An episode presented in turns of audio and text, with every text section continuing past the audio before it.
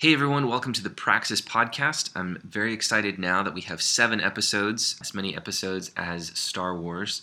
Very excited about that. Today we're going to talk about the next step of the design thinking process. For those of you just tuning in, the design thinking process is a step by step process to approach problems. And the cool thing about this is that you can use this process to approach any kind of problem. If you haven't listened to the past couple of episodes, feel free to do that. But if you're like me and you'd rather just jump in, keep listening to this one, I'll bring you up to speed so that you can follow along.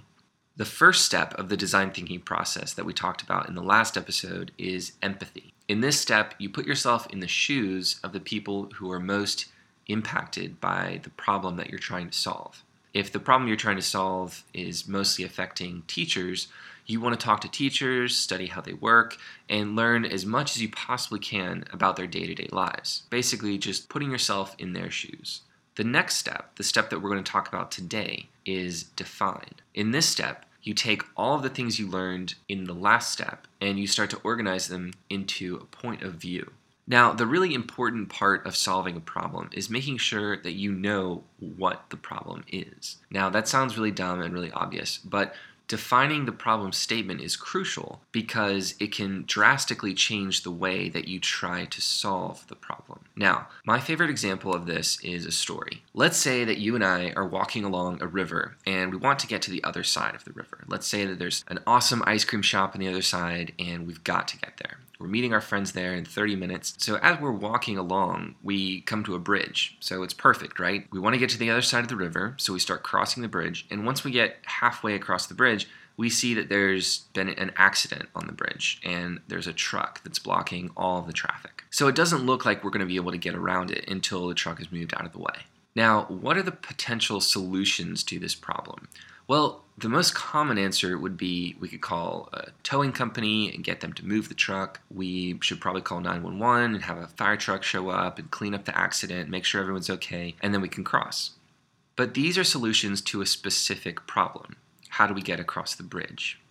In this step of the design thinking process, we have to define the problem in a way that gives us the best opportunity to solve the real issue.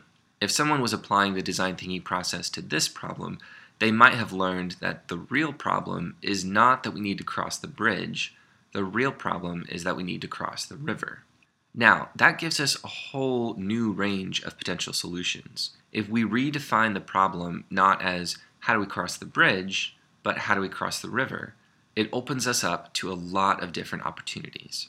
For example, maybe we walk back to this side of the river and immediately see that there's a ferry that crosses the river every 10 minutes. Maybe we look a little bit further down and see that there's actually a footbridge we can just walk across. Maybe there's a small boat shop where we could rent canoes and we could cross the river ourselves while all at the same time enjoying the beautiful riverside and getting some exercise at the same time. Maybe we just decide, you know, we'll just swim across the river. Hey, it's a nice day outside, it's hot, let's get some swimming in and we'll get to the other side of the river totally refreshed. All of these are solutions that we never would have even thought about if we had framed the problem as we need to cross the bridge. But by defining the problem in a different way, we need to cross the river, we start to see things from a different perspective and we start to see a lot of different opportunities. Now, this might seem a little bit abstract because we're talking about rivers and bridges, but this idea can be applied in a number of different ways. There's a story about a famous designer who was approached to design a new visitor center for a state in the southeast to increase their tourism. He decided to look at the problem in a different way and told his clients they didn't need a new visitor center, they needed a new brochure. So, in this step of the design thinking process, it's important to think about how you phrase the problem because that will ultimately determine the kinds of solutions that you consider in the next step of the process. This approach can be used to think about problems in government, design, business, healthcare, medicine, pretty much whatever subject that you're thinking about, whatever kind of problem you're trying to solve, this problem solving approach can be used. Whether you're trying to solve big problems like poverty, or approach personal goals like time management, or business goals like finding new clients, rethinking the problem statement will help you unlock new potential solutions. If you found interesting ways to frame a problem that you're solving, I'd love to hear about them. Get in touch at nicholas at praxis-story.com. Next episode, we'll take a quick break from the design thinking process, and I'll be talking about one of my recent Praxis projects. So stay tuned, and we'll talk to you guys next week.